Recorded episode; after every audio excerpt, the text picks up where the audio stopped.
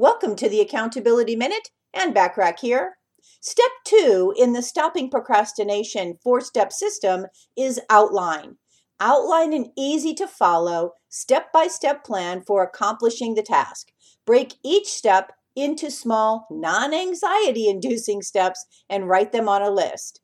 As you complete each step, check it off the list and give yourself that well deserved pat on the back.